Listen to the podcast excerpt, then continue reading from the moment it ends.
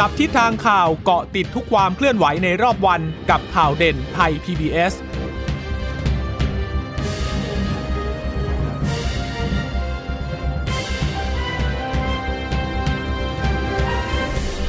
สวัสดีค่ะ สวัสดีค่ะ ต้อนรับคุณผู้ฟังสู่ข่าวเด่นไทย PBS นะคะ เราพบกันเป็นประจำทุกวันจันทร์ถึงศุกร์บ่ายๆแบบนี้ค่ะ อัปเดตข้อมูลข่าวสารที่เกิดขึ้นในรอบวันนะคะ กับดิฉันจีราชาตาเอี่ยมรัศมี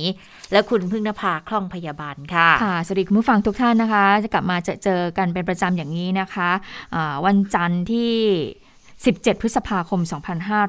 2564 นะคะฝากสวัสดีคุณผู้ฟังทุกท่านที่รับฟังเราผ่านทางสถานีพิทยุที่เชื่อมโยงสัญญาณจากไทย PBS ไปด้วยนะคะ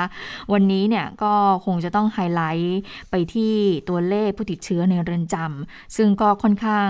ปรากฏออกมาเป็นตัวเลขที่มีจำนวนมาก ก็ทำให้ยอดผู้ติดเชื้อวันนี้เนี่ยถ้าไปรวมกับ ผู้ติดเชื้อรายใหม่ทั่วทั่วไปนะคะก็ทำให้วันนี้เนี่ยยอดติดเชื้อเกือบ 1 0,000 คนเลยนะคะ ก็เป็นตัวเลขที่หลายคนเนี่ยวันนี้เปิดมาทำงานหลายคนเนี่ยเขาไม่ต้อง work from home แล้ว ปรากฏว่ามาทำงานวันแรกเจอกับเจอกับตัวเลขผู้ติดเชื้อเกือบ 1 0,000 คนก็ค่อนข้างจะตกใจ แต่ถ้าว่าไปแยกอีกทีนึงเนี่ยผู้ติดเชื้อรายใหม่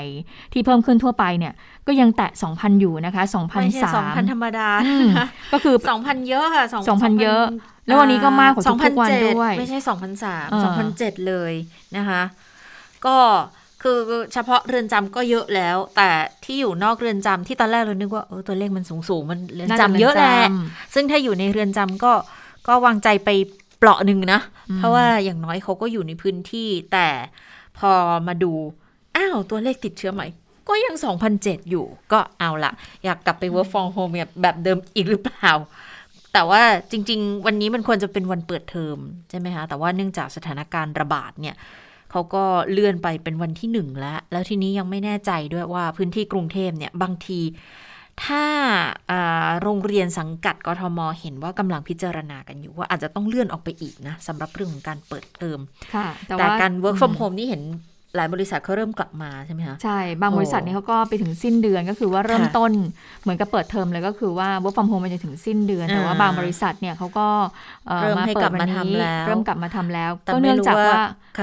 ไม่รู้ว่าเห็นตัวเลขแบบนี้จะกลับไปปิดอีกทีหรือเปล่านะอืมแต่เขาบอกว่าบางกิจการก็ไม่ไหวแล้วที่ต้องทำงาน work from home นะคะเพราะว่ามีงานค้างค้างอยู่แล้วก็ต้องต้องดำเนินการจัดการด้วย แต่ว่าตัวเลขผู้ติดเชื้อทั่ว ๆ ไปเนี่ยที่เพิ่มขึ้นมา 2,007 ก็มีที่มาเหมือนกันเดี๋ยวมาไล่เรียงกันนะคะ วันนี้เริ่มจากผู้ติดเชื้อรายใหม่อย่างที่บอกคุณผู้ฟังไป 9,635 คน ก็แบ่งเป็นผู้ติดเชื้อใหม่ทั่วไปเนี่ย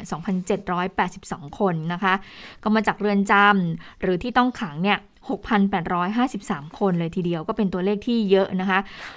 หลังจากที่เราเริ่มมีตัวเลขผู้ติดเชื้อในเรือนจำในช่วง วันศุกร์เสาร์ที่ที่ผ่านมาก็เห็นว่าตัวเลขผู้ต้องขังในเรือนจำก็เยอะมากขึ้น ก็จะพบว่าอยู่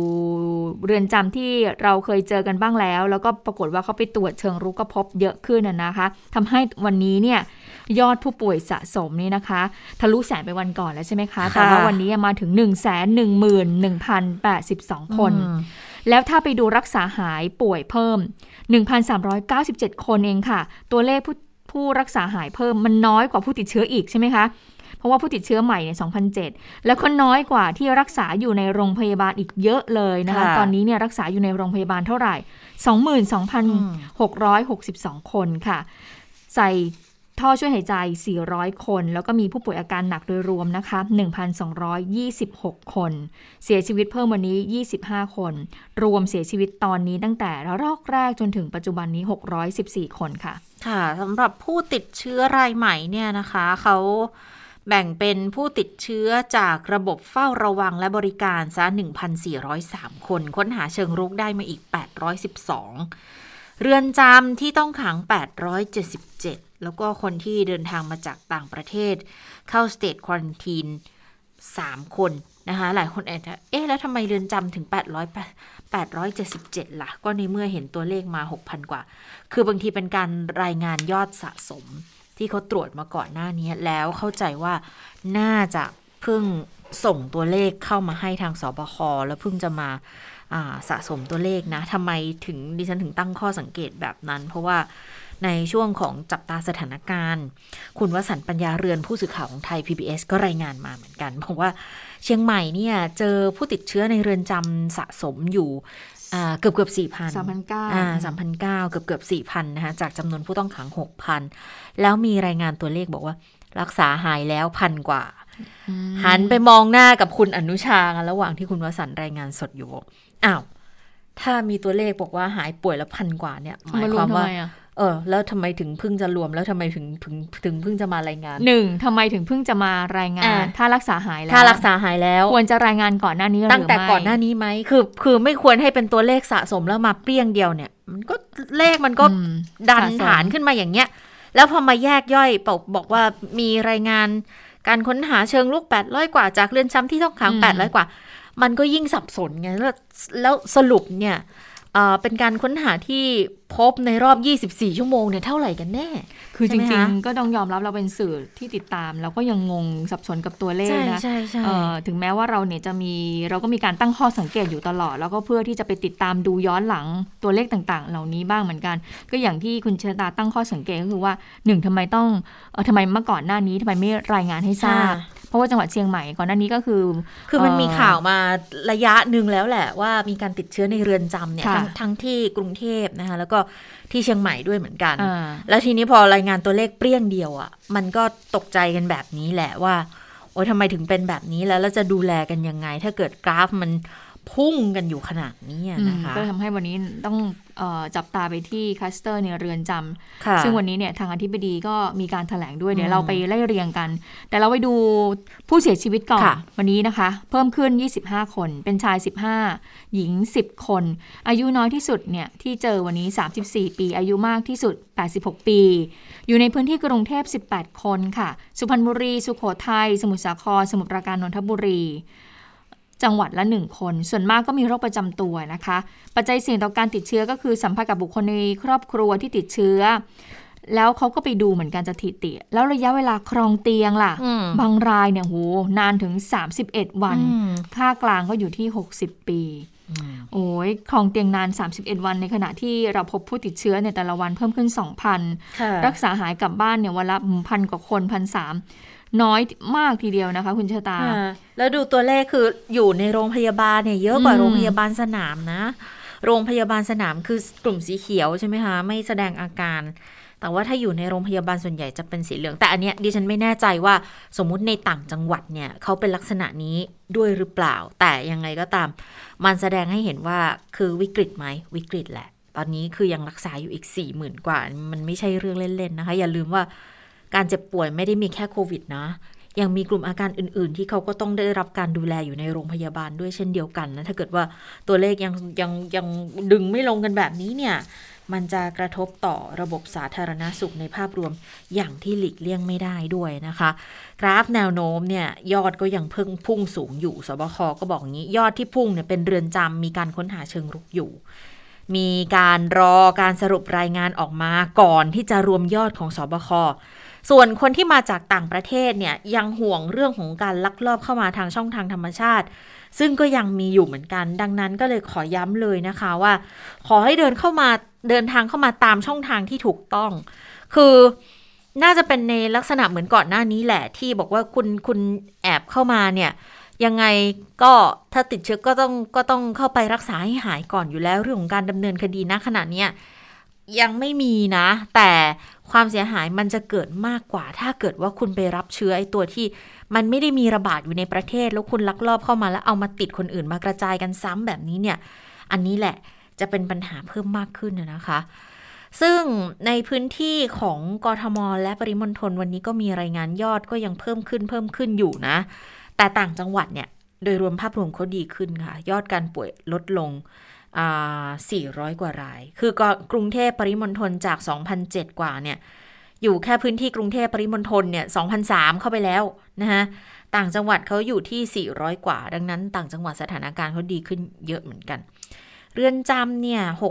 6,853 ค้นหาเชิงรุกไปแล้ว 24,000ติดเชื้อกว่าหมื่นหนึ่ง คิดเป็นร้อยละ 49 ค่ะ คือครึ่งต่อครึ่ง แล้วยังรอรายงานผลอีก 2,235 คน อันนี้ก็เลยเป็นสถานการณ์ที่ โอ้มันไม่ได้แนวโน้มไม่ได้ดีเลยนะ มาดูจังหวัดที่สิบจังหวัดที่มีผู้ติดเชื้อสูงสุดแน่นอนกรุงเทพค่ะอันดับแรกเลย 1,843กรุงเทพนี่ก็เยอะมาเพิ่วินขึ้ตลอดเพิ่มาขึ้วินทุกตลอด แล้วแล้วเจอคลัสเตอร์เพิ่มขึ้นทุกวันอีกต่างหากนะอืมเอออันดับสองค่ะสมุทรปราการ 155 3ปทุมธานี 146 นนทบุรี 129 5 สมุทรสาคร 53 ค่ะ 6ชนบุรี 45 สงขลา 42 เพชรบุรี 39 นครปฐม 36 แล้วก็อยุธยา 31 คนนะคะ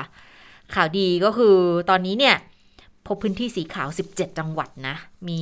ค่อนข้างเยอะเหมือนกันที่ตัวเลขเป็นศูนย์เลยนะคะค่ะและตอนนี้เนี่ยคุณผู้ฟังก็คงจะทราบแล้วนะคะ ว่าพื้นที่ควบคุมสูงสุดและเข้มงวดที่มีการปรับนะคะ จากทางสบคเมื่อวานนี้เนี่ยก็มี 4 จังหวัดด้วยกัน ก็คือมีกรุงเทพมีนนทบุรีปทุมธานีสมุทรปราการเอ่อ สี่จังหวัดเป็นพื้นที่ควบคุมสูงสุดและเข้มงวดนะคะเอ่อภูเก็ตเอ้ยไม่ใช่ค่ะ เชียงใหม่ก่อนหน้านี้อ่าที่เป็นสีแดงเข้มตอนนี้ก็ปรับระดับเป็นสีส้มแล้วนะคะอ่าทีนี้มันก็มีมาตรการตามมา เพราะว่าวันนี้เนี่ยก็คือสามารถให้นั่งในร้านอาหารได้แล้วนะคะอืมแต่ควบคุมปริมาณการนั่งก็คือร้อยละ 25 ของจำนวนที่นั่งทั้งหมดอะนะคะอะทีนี้ ที่บอกว่าคลัสเตอร์ในกรุงเทพมหานครเป็นยังไงกันเนี่ยไอ้ที่มาของ 1,843 คนวันนี้เอ๊ะทำไมมันเยอะแล้วเกินเยอะวัจันงนี้เลยนะคะ ค่ะ วันนี้เดี๋ยวเดี๋ยวขอเบรกนิดนึงนะ ขอค่ะขอตัวเลขอันดับโลกหน่อย ขยับอืมขึ้นมาอีกแล้วคุณผู้ฟัง92 แล้วนะคะโอ้ไต่ขึ้นไปเรื่อยๆไต่ขึ้นมานี่ไทยจะเป็นหนึ่งใน 90 แล้วเนาะเออก่อนหน้านี้คือเราเนี่ยนู่นหงในร้อยกว่าร้อยยี่สิบนะคะค่ะแต่ตอนนี้เนี่ยก็ไต่ขึ้นมาแล้วไต่ขึ้นมามาก ๆ ไม่ดีไม่นะดีคะค่ะค่ะ อะทีนี้มาดูเอ่อ คลัสเตอร์ในกรุงเทพมหานครมีที่ไหนยังไงบ้างนะคะ วันนี้คุณหมอทวีศิลป์ก็บอกว่า ทางสำนักอนามัยเนี่ยได้มีการรายงานคลัสเตอร์ 28 กลุ่ม ที่กระจายอยู่ใน 19 เขตค่ะ 19 เขตก็มีที่ดินแดงวัฒนาคลองเตยหลักสี่ลาดพร้าว ราชเทวีพระนคร ป้อมปราบศัตรูพ่ายสวนหลวงปทุมวัน สาทรสัมพันธวงศ์จตุจักรบางรักประเวศวังทองหลางรามคำแหงบางกอกน้อยห้วยขวาง โดยคลัสเตอร์ที่มีการติดเชื้อต่อวันสูงสุด 5 อันดับแรกเลยนะคะ วันนี้เนี่ยก็คือแคมป์คนงานก่อสร้างเขตหลักสี่มีแฟลตดินแดงที่เขตดินแดง มีตลาดห้วยขวางเขตดินแดงค่ะ มีคลองถมเซ็นเตอร์และวงเวียน 22 ที่อยู่ในเขตป้อมปราบศัตรูพ่าย มีแคมป์คนงานก่อสร้างเขตวัฒนาอีกนะคะ โดยคลัสเตอร์แคมป์คนงานก่อสร้างหลักสี่เนี่ย ติดเชื้อแล้ว 800 กว่าคนค่ะ 885 คน จากคนงานทั้งหมด 1,667 คน มันครึ่งครึ่งๆเนี่ย ครึ่งหนึ่งเลยเนาะค่ะส่วนใหญ่ก็เป็นคนงานติดเชื้อนะคะ เป็นคนแรงงานข้ามชาติ แล้วก็ที่ทำงานอยู่ในคลัสที่อยู่ในทำงานในเอ่อแคมป์ของคนงานแหละ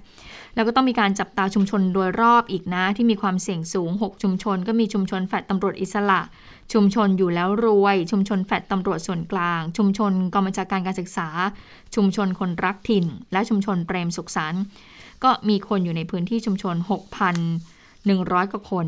นอกจากนี้ก็มีบริษัทซับคอนแทรคหรือบริษัทรับเหมา แล้วก็คนงานอื่นๆ ที่มีความเชื่อมโยงกันอีกนะคะ ซึ่งตอนนี้เขาก็ให้มีมาตรการดู ทีนี้วันนี้คุณหมอทวีสินก็พูดบอกว่าที่สบคเนี่ยเอ่อ EOC ชุดเล็กเขาก็ทางศบคทางศูนย์ประชุมกระทรวงสาธารณสุขเขาก็มีการหารือกันคลัสเตอร์ แคมป์คนงานนี่แหละที่มีค่ะความกังวลกัน แล้วเขาบอกว่าเอออย่างแคมป์คนงานที่บริษัทอิตาเลียนไทยเขตหลักสี่เนี่ยตอนนี้เนี่ยก็ได้มีมาตรการออกมาแล้วว่าว่าจะมีการดูแลอย่างไรหนึ่งก็คือเฝ้าระวังการป่วยค่ะ โดยให้บริษัทเนี่ยประชาสัมพันธ์ ผู้ที่อยู่ในแคมป์ให้สังเกตอาการตัวเองนะ 2. ถ้าเกิดพบผู้ติดเชื้อก็แยกกักผู้ป่วยเลยนะคะมีการคัดแยกระดับความรุนแรงของอาการ แยกตามสิทธิการรักษาด้วย 3. ต้องกักตัวผู้สัมผัสเสี่ยงสูงและคัดกรองอาการ 4. เฝ้าระวังนอกแคมป์สุ่มตรวจหาเชื้อในชุมชนรอบแคมป์ 5. ปิดแคมป์ไปเลย ควบคุมการหลบหนีออกจากแคมป์ด้วย 6. จัดการสิ่งแวดล้อมในแคมป์ทั้งขยะติดเชื้อ การจัดหาน้ำดื่มอุปโภคบริโภค 7. บริหารจัดการวัคซีนสำหรับพื้นที่ระบาด 8. สัมผัสผู้สัมผัสเสี่ยงสูงในบริษัท subcontract 11 บริษัทแล้วก็สถานที่ก่อสร้าง 2 แห่งที่เชื่อมโยงกับแคมป์คนงาน ทีนี้คุณชะตาจะตั้งข้อค่ะสังเกตแถวบ้านดิฉันก็มีแคมป์ของคนงานเหมือนกันเพราะว่ามันมีตึกใหญ่สูงในกำลังก่อสร้าง ปกติเนี่ยแคมป์คนงานก็อยู่ในพื้นที่บริเวณก่อสร้างนั่นแหละ แต่ถ้ามีการแยกกันกักตัวจะเอาที่พื้นที่ที่ไหนอีกล่ะไม่รู้อืมเนาะอันนี้น่าน่าตั้งข้อสังเกตมากแล้ว แล้วส่วนใหญ่ถ้าแคมป์คนงานเขาติดกันเขาก็จะเกือบส่วนใหญ่เนี่ยติดกันหมดเยอะเลยเขาอย่างก็อยู่ในนั้นน่ะทำเป็นเหมือนน่าจะเป็นลักษณะคล้ายๆ bubble seal อย่างนี้เลยหรือเปล่า อืม แต่ก็ยากนะ เพราะว่าถ้ายังอยู่ในชุมชนน่ะถ้าแล้วแล้วถ้าเกิดว่ากักบริเวณได้ยังไม่แน่นอนร้อยเปอร์เซ็นต์เงี้ยนะคะ ก็มีความเสี่ยงที่เขาอาจจะออกมาไปไหนต่อไหนเนี่ย อันนี้ก็ก็ก็คือเป็นความเสี่ยงหนึ่งอยู่เหมือนกันนะ แต่ว่าในเรื่องของโรงพยาบาลสนามเนี่ยจะมีการตั้งหรือเปล่า อันนี้ไม่แน่ใจเหมือนกันนะ ตอนแรกมีคนสร้างตั้งข้อสังเกตเหมือนกันว่า ถ้าไปติดเชื้อในเรือนจำผู้ต้องขังติดเชื้อในเรือนจำเนี่ยมันดูมันดูแลง่าย เพราะเป็นระบบปิดก็คือว่าผู้ต้องขังเขาส่วนใหญ่อยู่เขาก็ข้างในอยู่แล้วแหละไม่ได้ออกมาอาจจะแยกแดนอะไรกันไปอ่าใช่ อันนี้ก็คือเขาก็จะอยู่ในพื้นที่ของเขาด้านในนะคะ แต่ทีนี้ถ้าเป็นยังมีการยังบอกว่าเออเนี่ยถ้าเกิดว่าติดเชื้อในเรือนจำเนี่ยติดเชื้อข้างนอก ติดเชื้อจากอ่าคลัสเตอร์แรงงาน อันนี้ดีหน่อย ก็คือว่าเอ่อแรงงานยังได้แบบว่ายังได้ออกมาบ้าง ได้อยู่พื้นที่นอกชุมชนบ้าง แต่ถ้ามองอีกมุมหนึ่งก็คือว่า อันนี้แหละ ในการที่แรงงานสามารถที่จะเดินไปไหนมาไหนได้บ้าง อันเนี้ยน่ากลัวว่ามันจะทำให้ออกมาเกิดการแพร่ระบาดนอกแคมป์ก็คือบริเวณชุมชนที่อยู่โดยรอบ อืมอันนี้ก็เลยค่อนข้างค่ะที่จะน่ากลัวนิดนึงว่ามันจะเอ่อสามารถที่จะควบคุมการแพร่ระบาดได้หรือเปล่าอะนะคะคือดูแล้วเขาอาจจะต้องใช้โมเดลเหมือนสมุทรสาครไหมอะ ที่จัดแบบโซนเอ่อหอพักของแรงงานไปเลยอย่างเงี้ย เราก็ไม่คือเราด้วยความที่อ่า พื้นที่เนี่ยอยู่ฝั่งตรงข้ามไทย PBS ก็จริงนะคะ อยู่ใกล้ๆเนี่ยแต่เราก็บางทีเราก็ไม่ได้เข้าไปเห็นตรงนั้นว่าเขาเขามีสภาพความเป็นอยู่กันยังไง เขาใช้วิธีการไหน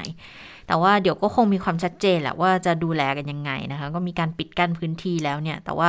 เรื่องของการคุมไม่ให้เขาออกมาเนี่ยจะดูกันยังไงต่อไปเรื่องอาหารการกินการดูแลเขาที่อยู่ข้างในเนี่ย จะให้ความช่วยเหลือกันยังไง แต่วันนี้คุณจิราพรคำพาพันธ์ก็ไปลงพื้นที่มาด้วยเหมือนกันนะคะ ก็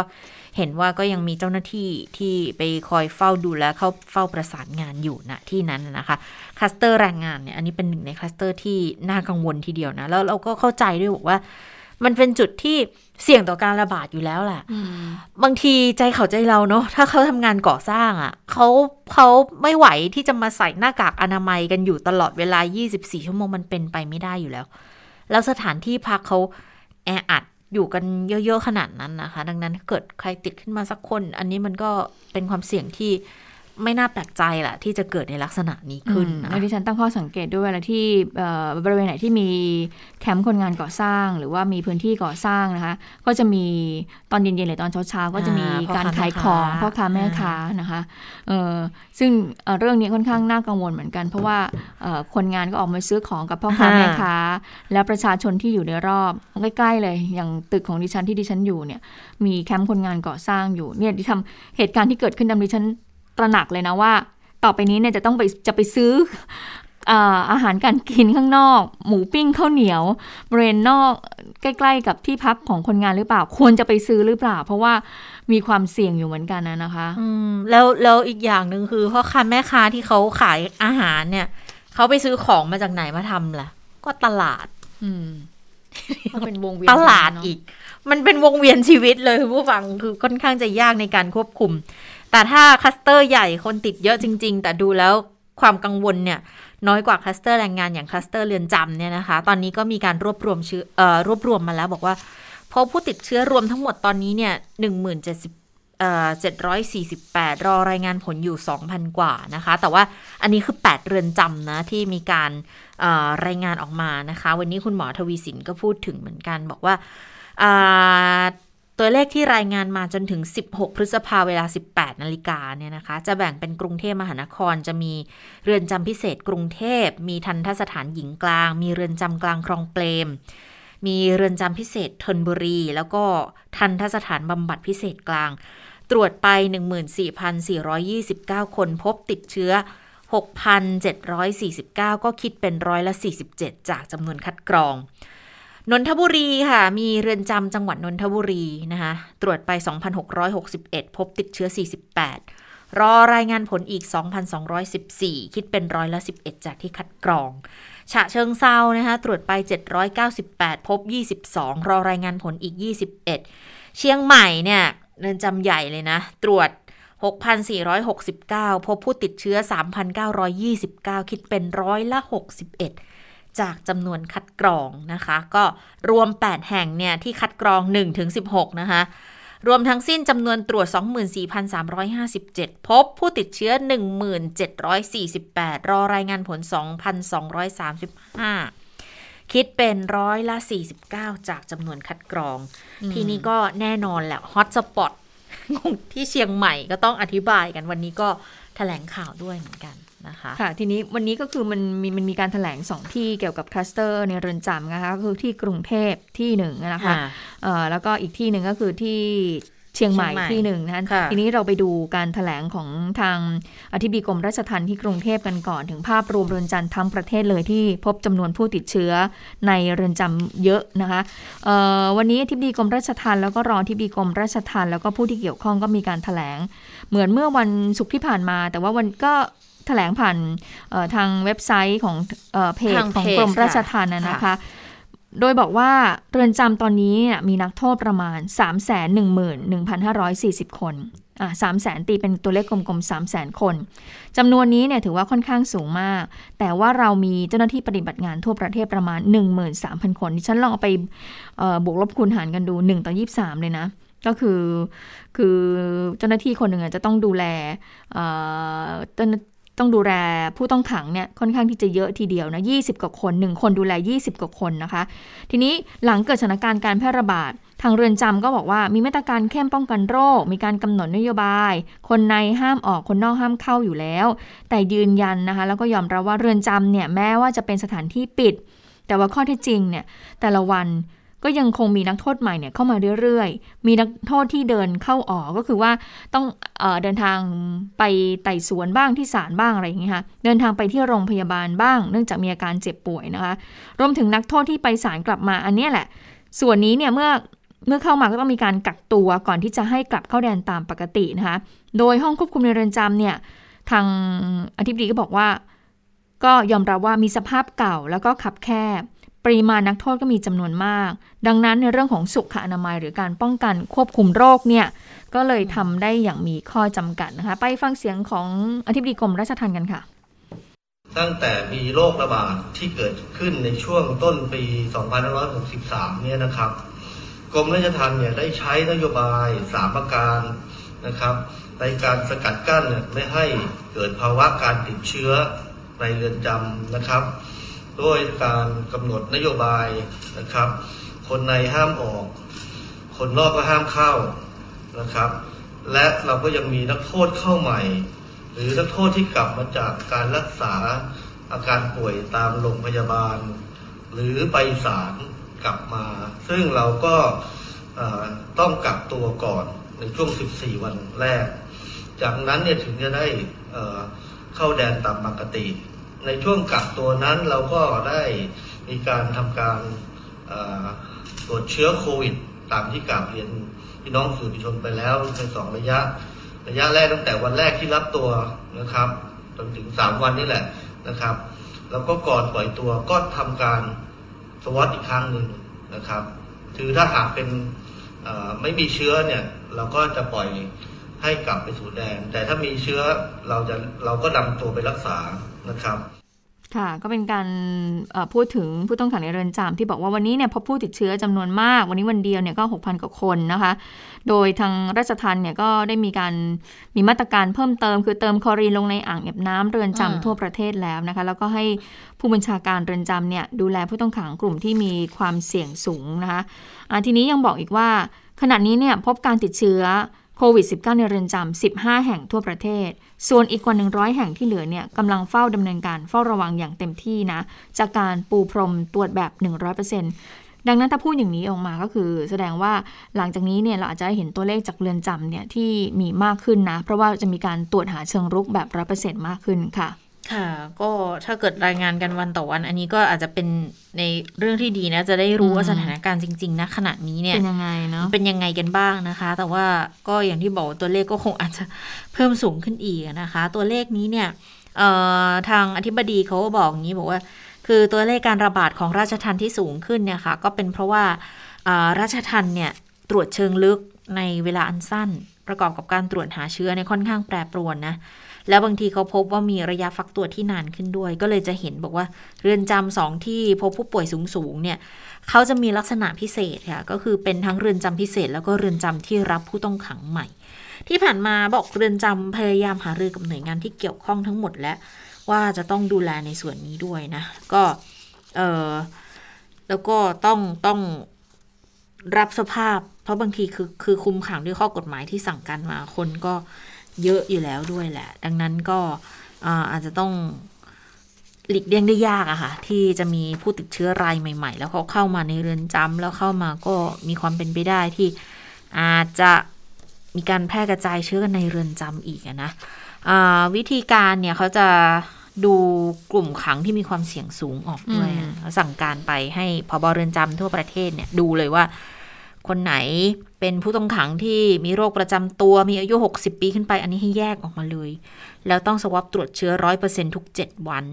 แล้วก็ให้พบเรือนจำเนี่ยประสานผู้ว่าตรวจโควิดให้ได้ร้อยเปอร์เซ็นต์ประสานกรมควบคุมโรคกระทรวงสาธารณาสุข ฉีดวัคซีนโควิด -19 ให้ได้ครบร้อยเปอร์เซ็นด้วย แล้วยืนยันบอกไม่ได้ปิดตัวเลข ไม่ได้ปิดปกปิดตัวเลขแน่ ๆ เพราะการที่ผู้ต้องขังจะเข้าเรือนจำได้ต้องคีย์ข้อมูล ตัวเลขก็ต้องแจ้งกระทรวงนะคะ ก็จะดูแลรักษาให้ได้เร็วที่สุด ทีนี้ถ้าไปดูที่เชียงใหม่ วันนี้ที่เชียงใหม่พบเรือนจำก็มามีการถแถลงด้วยเหมือนกันนะคะทางทางคุณสุรศักดิ์เผื่อนคำค่ะผู้ว่าเรือนจำนะคะ ก็บอกว่าการติดเชื้อเนี่ยเขาเขาตรวจที่แดนสี่แล้วเนื้อเชื่อว่าติดเชื้อเกิดขึ้นที่แดนสี่แล้วระบาดไปแดนอื่น เพราะผู้ต้องขังเขาทำกิจกรรมร่วมกันตอนกลางวัน อย่างเรียนหนังสือหรือฝึกอาชีพ แต่ยืนยันว่าคุมสถานการณ์ได้ค่ะ แล้วจะไม่มีการย้ายผู้ต้องขังไปที่อื่น ตอนนี้เนี่ยปรับแดน 2 เป็นที่อยู่สำหรับผู้ต้องขังเข้าใหม่แล้ว แล้วก็ตรวจคัดกรองด้วย จะได้ไม่ต้องไปปะปนกับผู้ต้องขังเดิม จนทำให้มีการติดเชื้อเพิ่ม ทีนี้ค่ะทางด้านของอรองเจ้ากรมทหารบก ลตรีวุฒิชัยอิสระนะคะเขามารับหน้าที่ดูแลสถานการณ์ติดเชื้อในเรือนจำบอกว่า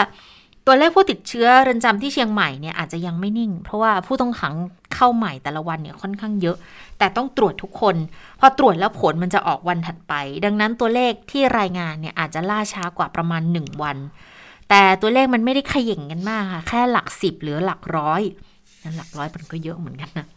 แต่ข้อมูลล่าสุดคืออย่างที่ทราบบอกว่าอยอดผู้ต้องขัง 6,003เนี่ย ติดเชื้อไป 3,793 มีภูมิคุ้มกันแล้ว 1,532 ยังไม่ติดเชื้อ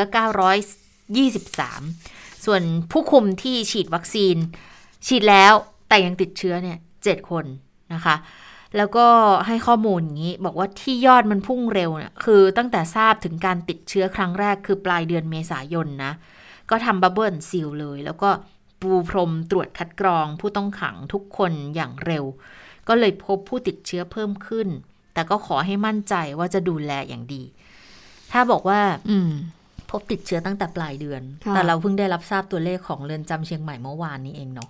ใช่ไหมใช่ดิฉันเข้าใจถูกใช่ไหมใช่จริงๆเออจริง ๆ ที่เรือนจำกลางเชียงใหม่เนี่ยพบตั้งนานแล้วนะแล้วทางผู้ว่าก็บอกว่าได้เริ่มใช้วิธีการ Bubble and Seal เนี่ยตั้งแต่วันที่ 26 เมษายน มีการตั้งระยะเวลาควบคุมโรคไว้ 28 วัน ขณะนี้ก็ดำเนินการไปมาก แล้วก็ผลเป็นที่น่าพอใจแล้ว ผู้ติดเชื้อทั้งหมดเนี่ยก็ได้รับการรักษา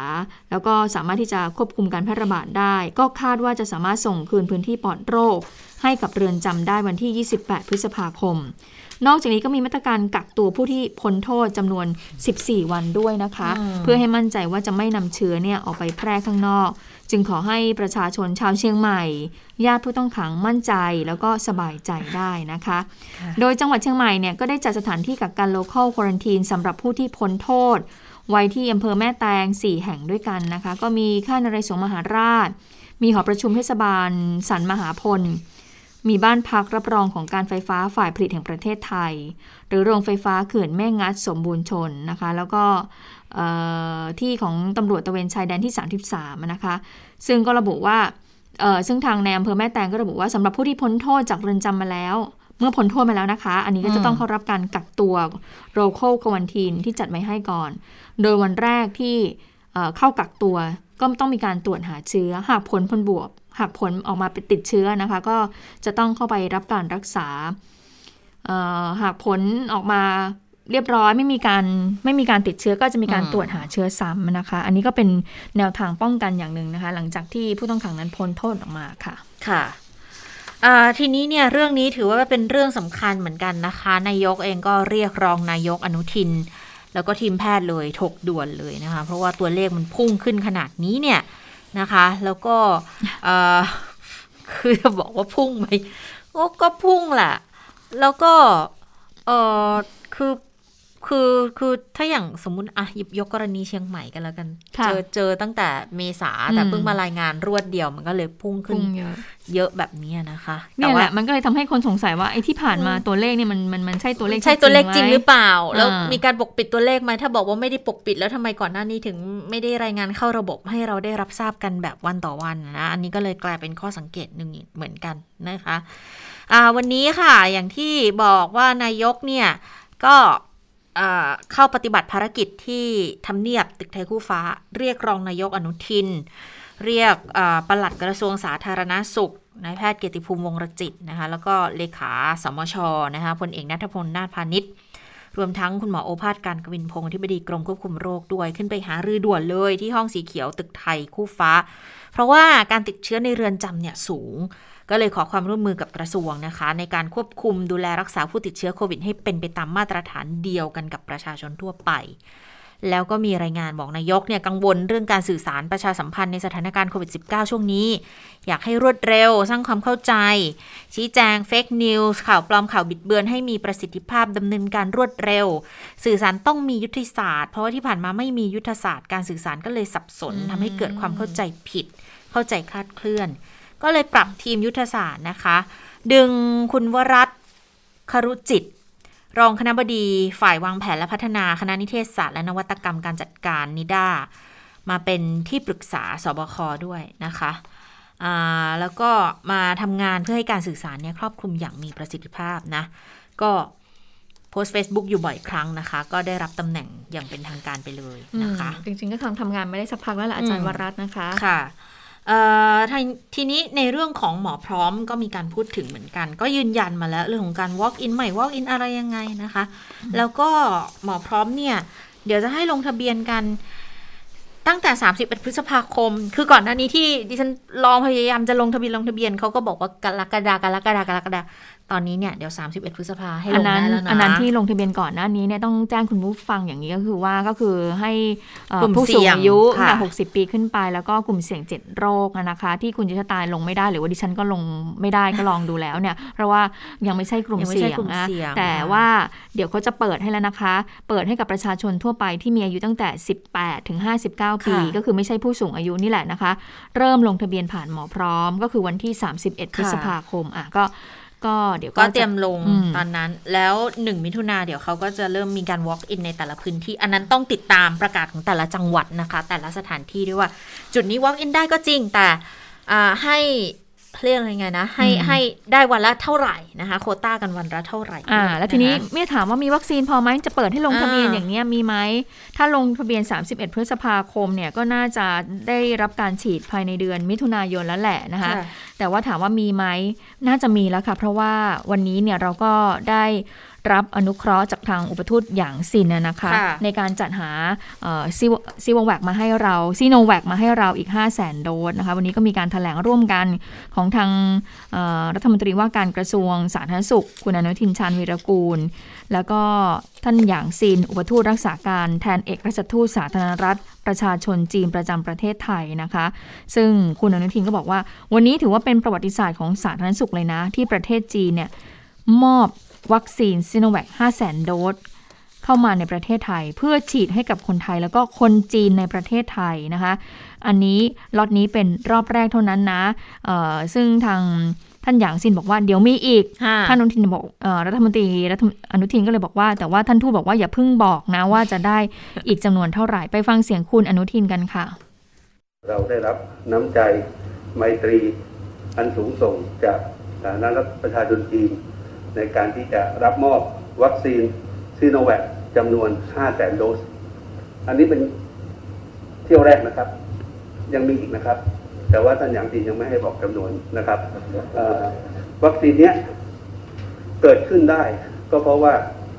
ความเชื่อมั่นในมิตรภาพของประเทศของเราทั้งสอง แต่ที่สำคัญที่สุดก็คือเรามีท่านประทูตหยางซินนะครับ ซึ่งได้ทำหน้าที่ เป็นเอกอัครราชทูตจีนประจำประเทศไทยได้อย่างเอ่อสมสมเกียรติเป็นอย่างยิ่งนะครับ ท่านได้ให้การสนับสนุนช่วยเหลือประเทศไทยมาโดยตลอดอืมนะคะเอ่อเมื่อฟังเสียงคุณอนุทินแล้วเนี่ยก็ไปฟังเสียงของท่านหยางซินกันเลยนะคะ ว่าเอ่อจุดประสงค์ในการมอบในครั้งนี้เพื่ออะไรนะคะ เพราะอะไรยังไงบ้างไปฟังกันค่ะ จีนไทยเป็นครอบครัวเดียวกัน เมื่อญาติพี่น้องของเราตกอยู่ในภาวะลำบากเราอยู่นิ่งเฉยไม่ได้ ตั้งแต่การแพร่ระบาดของโควิด -19 ครั้งนี้จีนไทยสองประเทศก็ได้จับมืออย่างแน่นแฟ้นและช่วยเหลือซึ่งกันและกันในการรับมือโควิด -19 ในทางด้านวัคซีนนั้น เราทั้งสองประเทศก็ได้มีความร่วมมืออย่างใกล้ชิด และมีประสิทธิผลด้วย ตั้งแต่วันที่ 24 กุมภาพันธ์ศกนี้ วัคซีนล็อตแรก 200,000 โดสของจีนได้เข้าถึงท่าอากาศยานสุวรรณภูมินะครับจนกระทั่งถึงวันนี้มีวัคซีนจีนเข้าถึงประเทศไทย 4ล้าน5แสนโดสไปแล้วนะครับ ซึ่งมีส่วนช่วยให้ป้องกันชีวิตและสาธารณสุขของพี่น้องชาวไทย จริงๆแล้วภายในประเทศจีนเองเราก็ได้มีการเร่งการฉีดวัคซีนในปัจจุบันนี้ แต่นี้ได้ฉีดมากกว่า 400 ล้านโดสไปแล้ว แต่จีนเป็นประเทศที่มีประชากรเยอะมีทั้งหมด 1,411 ล้านคน ภายในประเทศยัง วัคซีนยังไม่พอนะครับขอพูดตรงไปตรงมา แต่เมื่อประเทศไทยซึ่งเป็นมิตรประเทศมีความต้องการเราย่อมมาช่วยเหลือประเทศไทยอย่างเต็มที่ค่ะก็จริงๆ ไทยก็จะได้จากซีโนแวคเนี่ยรวมทั้งสิ้นสามล้านห้าแสนนะคะโดยห้าแสนเนี่ยจะได้เป็นการให้เปล่ามานะคะ เหมือนกับเป็นเป็นการสารสัมพันธ์อันดีนี่แหละ ก็ช่วยเหลือกันไปนะคะ แล้วก็เดือนนี้เนี่ยเดี๋ยวจะเข้ามาอีก1ล้าน5แสนโดสนะคะ ตอนนี้เนี่ยที่เข้ามาแล้วก็คือ 1 ล้านโดสนะ ถ้ารวมกับที่ก่อนหน้านี้ที่เข้ามาแล้วก็อยู่ที่ประมาณเนี่ยนะคะ ราวๆนี้แหละ1อ่า3ล้าน5แล้วก็เริ่มกระจายแล้ว เห็นว่าวันนี้ออกจากสาธารณสุขแล้วนะคะ หลังจากที่ไปตรวจพวก คุณภาพต่างๆ แล้วนะคะซีโนแวคก็จะกระจายไปทั่วประเทศด้วย แล้วก็ปลายเดือนประมาณสัปดาห์สุดท้ายเนี่ยก็จะเข้ามาอีก แล้วก็ของ a s t r a z เซ e c a จริงๆ ก็ตัดล็อตมาให้ส่วนหนึ่งแล้วเหมือนกันอีกประมาณล้านเจ็ดนะ ที่จะได้มาในเดือนนี้ แต่ต้องย้ำคุณผู้ฟังอย่างนี้ที่บอกว่าหมอพร้อมเราลงทะเบียนที่ประชาชนทั่วไป จะให้ลงทะเบียนได้ 31 พฤษภาคมเป็นต้นไปเนี่ย แต่ฉีดจริง ๆ ก็อาจจะต้องรอกรกฎาคมอยู่ดีนะคะ เพราะยังคงต้องรอล็อตใหญ่ที่จะเข้ามาก่อน อย่าลืมว่า 16 ล้านโดสเพื่อ 16 ล้านคนเนี่ย อันนี้เป็นกลุ่มเสี่ยงโดยเฉพาะนะ ที่เขาจะต้องเร่งฉีดให้ได้มิถุนายน แต่ถ้าใครอยากจะฉีดเร็วอันนี้อาจจะต้องติดตามเรื่องของการ walk in ที่อาจจะเร็วขึ้นอีกนิดหนึ่งนะคะ แล้วตอนนี้เนี่ยกลุ่มสมาคมวิชาชีพต่างๆ ถ้าอันไหนที่เขาได้โควต้ามาเนี่ยก็ต้องลองดูแล้วว่าจะฉีดก่อนได้หรือเปล่า นะคะ เรื่องของความเชื่อมั่นในการฉีดล่ะ เป็นยังไงบ้างนะ หลังจากที่มีการเริ่มเปิดอ่าบางกลุ่มเนี่ย ที่จะเป็นพวกอะไรนะ ที่เซ็นทรัลลาดพร้าวหรือว่าสามย่านมิตรทาวอย่างเงี้ยนะคะ ที่จะเป็นกลุ่มที่กลุ่มเสี่ยงด้วยนะคะ กลุ่มที่ต้องอยู่กับคนเยอะๆ ที่เขาเริ่มให้มีการลงทะเบียนกันโดยท้องถิ่นแล้วด้วยเนี่ยนะคะเขาก็เริ่มมีคนที่ได้รับวัคซีนกันบ้างแล้วแต่ทีนี้ถ้าไปถามแรงงานอิสระล่ะเขา ก็ถือว่าเป็นประชาชนทั่วไปนะ ที่กว่าจะได้ลงทะเบียนก็อาจจะต้องปลายเดือนนี้เนี่ย จริง ๆเขาสนใจจะฉีดวัคซีนกันไหมไปฟังเสียงสะท้อนของเขากันหน่อยค่ะหน้าสนอยู่ครับเอ่อเรามองว่าวัคซีนเนี่ยมันจะช่วยสร้างความปลอดภัยให้เราในช่วงนี้ยังไงได้บ้างไหมก็อ่าอย่างไงครับ เพราะว่าคนส่งอาหารก็ต้องดูแลตัวเองแล้วก็อ่าของลูกค้าด้วยอะครับ ก็ของเราก็จะมีเจล มีเจลป้องกันอยู่แล้วก็จะพกติดตัวตลอดแล้วหมายถึงถ้าเราได้ฉีดวัคซีนเราก็จะปลอดภัยมากใช่ครับใช่ครับทั้งกับตัวเราเองครอบครัวเราแล้วก็ทางลูกค้าด้วยใช่ไหมใช่ครับ แล้วตรงนี้เราพอทราบไหมช่องทางที่จะไปขอรับวัคซีนอะไรแบบเนี้ยค่ะอันนี้ผมลงทะเบียนในหมอชนะแล้วอะครับ หมอพร้อมเพราะให้หมอพร้อมคอ๋รัอบ ค่ะ แล้วเราจะได้ฉีดวัคซีนเมื่อไหร่คะเนี่ย ก็ยังไม่รู้เลยครับผมยังไม่ได้ไปเช็คเลย อ๋อคือเราลงทะเบียนไว้แล้วใช่ครับใช่ไหมอ๋อโอเคก็คือจะรอคิวไป ใช่ครับ ค่ะ อันนี้ก็คือเป็นพนักงานอิสระพนักงาน Delivery นะคะ ที่ตอนนี้เนี่ยก็ดูเป็นอาชีพที่น่าจะทำไรายได้ได้ดีอะไรนะคะ เพราะว่าก็ต้องมีการใช้บริการกันเยอะ แต่เมื่ออทำไรายได้ดีหรือว่ามีการใช้บริการกันเยอะแน่ละค่ะ ความเสี่ยงก็ต้องเกิดขึ้นเหมือนกัน เพราะว่าพนักงานกลุ่มนี้เนี่ยจะต้องเป็นพนักงานที่จะต้องไปเจอเจอผู้คนไปสัมผัสสิ่งของค่อนข้างเยอะนะคะ แล้วก็มีการเคลื่อนย้ายอยู่ตลอดเวลาเนี่ยนะคะะทีนี้ นอกจากพนักงานเดลิเวอรี่แล้ววันนี้เนี่ยผู้สื่อข่าวของเราก็อีกอีกอีกท่านหนึ่งก็ไปที่ตลาดดินแดง ซึ่งเป็นพื้นที่ที่เป็นชุมชนที่ปรากฏว่ามีการติดเชื้อค่อนข้างสูงอยู่เหมือนกันนะคะแล้วอย่างเช่น ตลาดดินแดง หรือว่าตลาดแถวห้วยขวางอะไรเนี้ยจะมีกลุ่มพ่อค้าแม่ค้าค่อนข้างเยอะทีเดียวผู้สื่อข่าวก็เลยไปสอบถามว่าที่ผ่านมาได้รับผลกระทบไหมแล้ววันนี้เนี่ยที่ทางสบคมีการปรับมาตรการให้สามารถที่จะ นั่งในร้านอาหารได้นะในในการจำกัดจำนวนคนที่เข้าไปนั่งทานได้เนี่ย มันเป็นยังไง พอจะช่วยได้ไหมไปฟังเสียงกันค่ะไอตอนนี้อยากให้เขาลดค่าเช่าให้หน่อยสักเดือนสองเดือนอะไรอย่างเงี้ย มันขายไม่ได้จริงๆไม่มีคนหรือว่า คนก็ไม่ออกเขากลัวไงเขาตรวจนี่แต่เขาก็กลัวค่ะ เขากลัวว่า กลัวติดเชื้อไง ปกติซื้อของน้อยลงประมาณกี่เปอร์เซ็นต์หรือว่าวางแผนยังไงขึ้นต่อครึ่งเลยค่ะตอนนี้ขึ้นต่อครึ่งเลยค่ะใช่ไปยิงมันตั้งแต่เมื่อไหร่อะคะก็ตั้งแต่เริ่มเริ่มระลอกสองเนี่ยค่ะระลอกสามใช่ระลอกสามเนี่ยค่ะใช่ระลอกสามนี่ก็แย่ลงเยอะค่ะมันก็มันก็เหมือนเป็นลูกโซ่เนาะกระทบกันไปเป็นลูกโซ่ คือพอร้านอาหารยังต้องปิดอยู่ แล้วก็ถึงวันนี้จะให้เริ่มเริ่มนั่งรับประทานที่ร้านได้บ้างแล้วนะคะ แต่ว่าก่อนนั้นเนี่ยพอพอพอเขาไม่ค่อยมีคนไปกินที่ร้านอะ่ะเขาอาจจะซื้อข้าวซื้อของจากตลาดลดน้อยลงใช่ไหมคะ อันนี้ก็เป็นผลส่วนหนึ่งที่พ่อค้าแม่ค้าในตลาดเองเขาก็ได้รับผลกระทบ แล้วก็ยังเป็นเรื่องของการระบาดที่ตลาดเองอีก ก็ยิ่งมีปัญหาเข้าไปใหญ่นะ ตรงนี้ก็เลยเดือดร้อนกันไปทั่วหน้าจริงๆ อย่างที่บอกว่าผลกระทบเป็นลูกโซ่นะคะผู้สื่อข่าวก็เลยไปสอบถามร้านอาหารขายร้านอาหารทะเลค่ะปรากฏว่าก็ปิดนะคะ ก็ไม่ได้ไม่ได้ทำอะไรเพราะ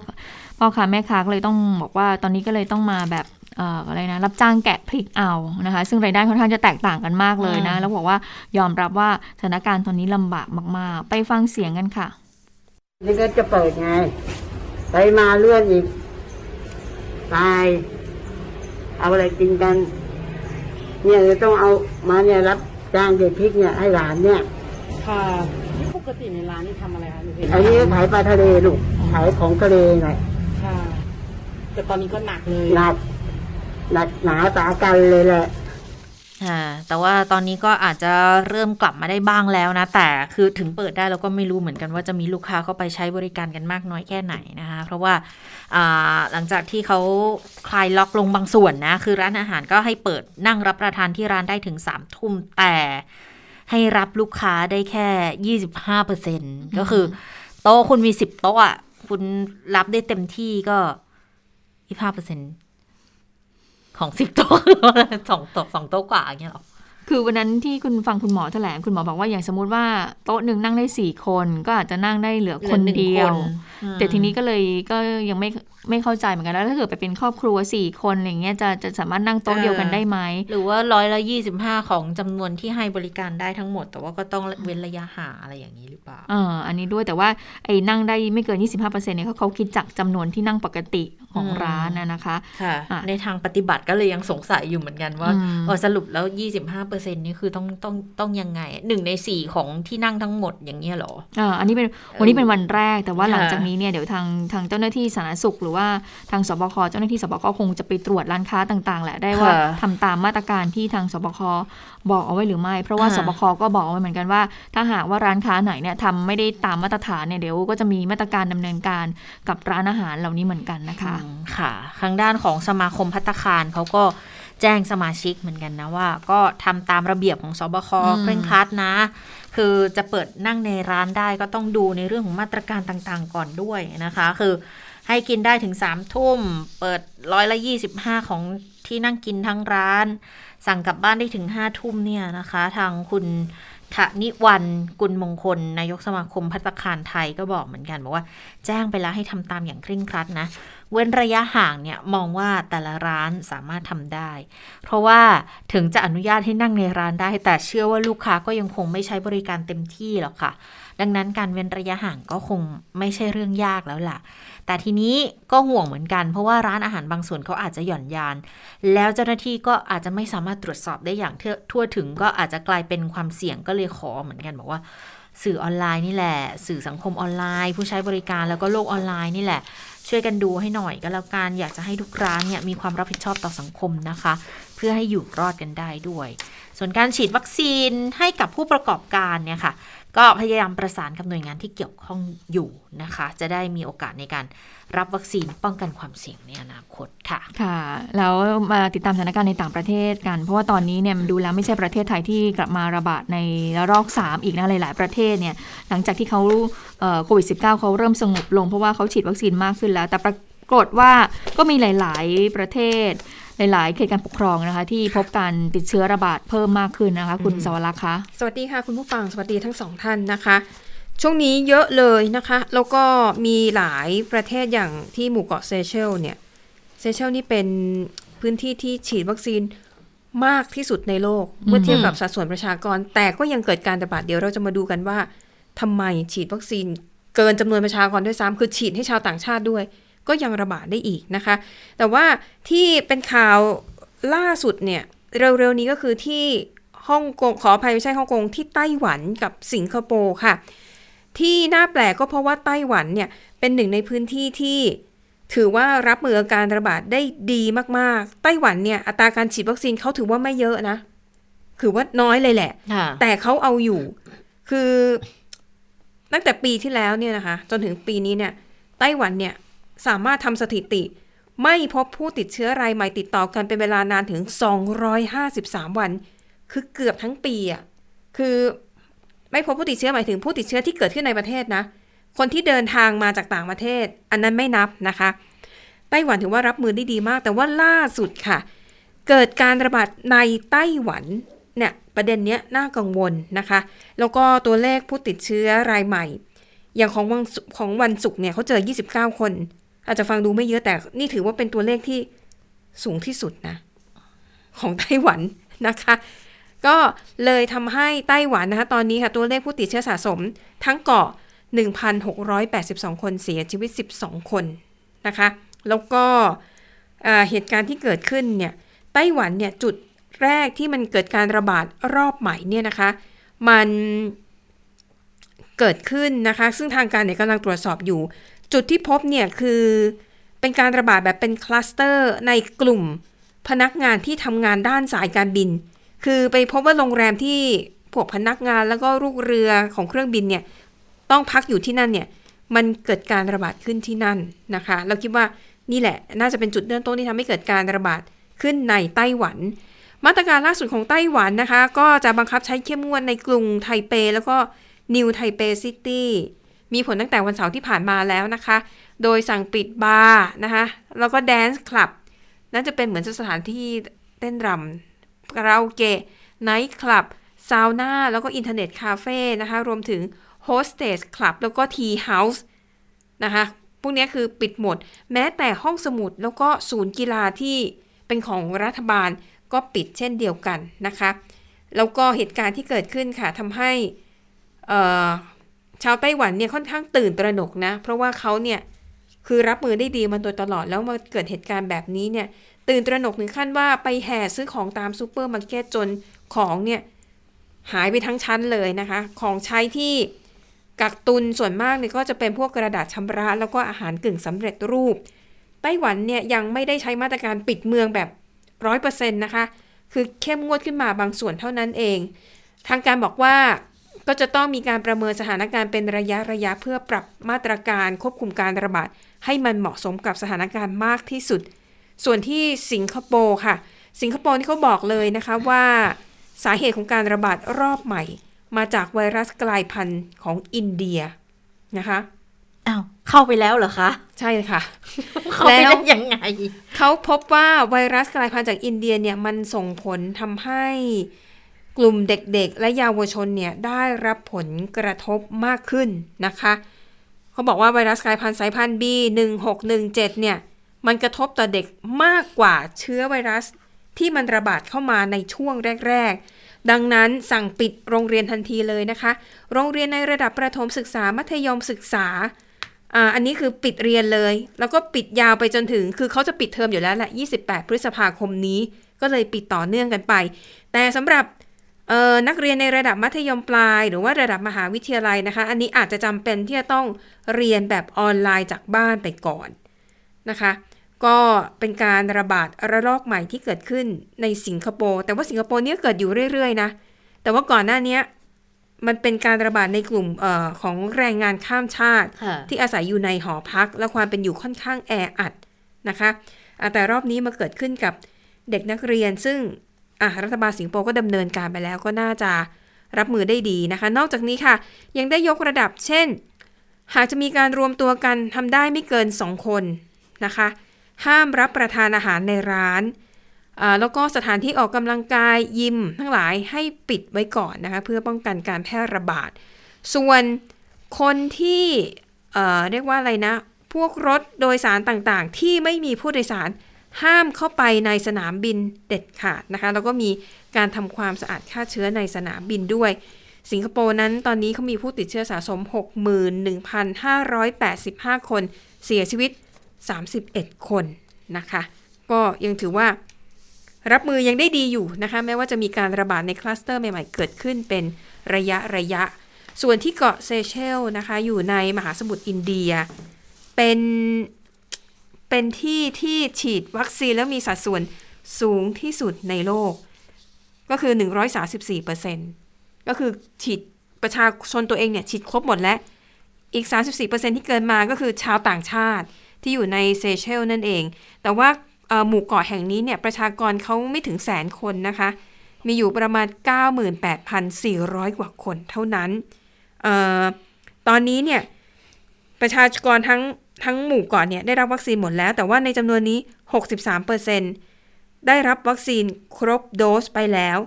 แต่คำถามคือแล้วทำไมยังถึงเกิดการระบาดขึ้นมาอีกนะคะเขาบอกว่า จริง ๆ แล้วการระบาดของหมู่เกาะเซเชียลเนี่ยถือว่าเป็นตัวอย่างที่ดี เพราะเขาพบว่าแม้ตัวเลขผู้ติดเชื้อจะเพิ่มขึ้นอย่างรวดเร็วนะคะ แต่ว่า สังเกตนะ คนที่ติดเชื้อแต่อาการหนักรุนแรงถึงขั้นต้องเข้ารับการรักษาในโรงพยาบาลมีน้อยมาก และผู้เสียชีวิตเนี่ยแทบไม่มีเลยนะคะ อันนี้เนี่ยเป็นตัวอย่างที่ดีที่แสดงให้เห็นว่า วัคซีนที่ฉีดไปแล้วเนี่ยคุณยังสามารถติดเชื้อได้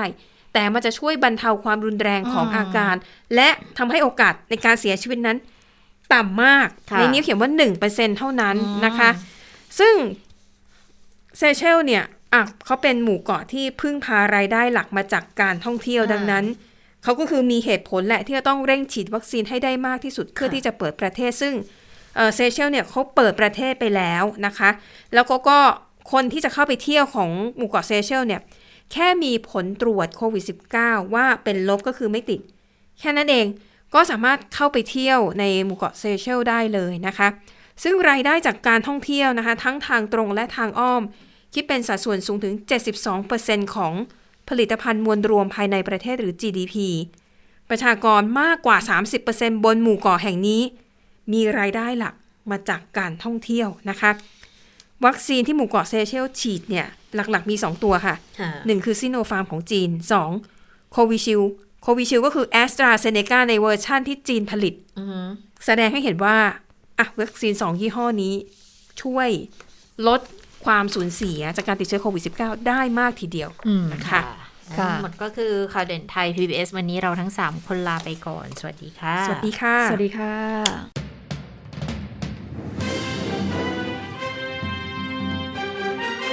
ติดตามข่าวเด่นไทย PBS ได้ทุกวันจันทร์ถึงศุกร์เวลา 15 นาฬิกา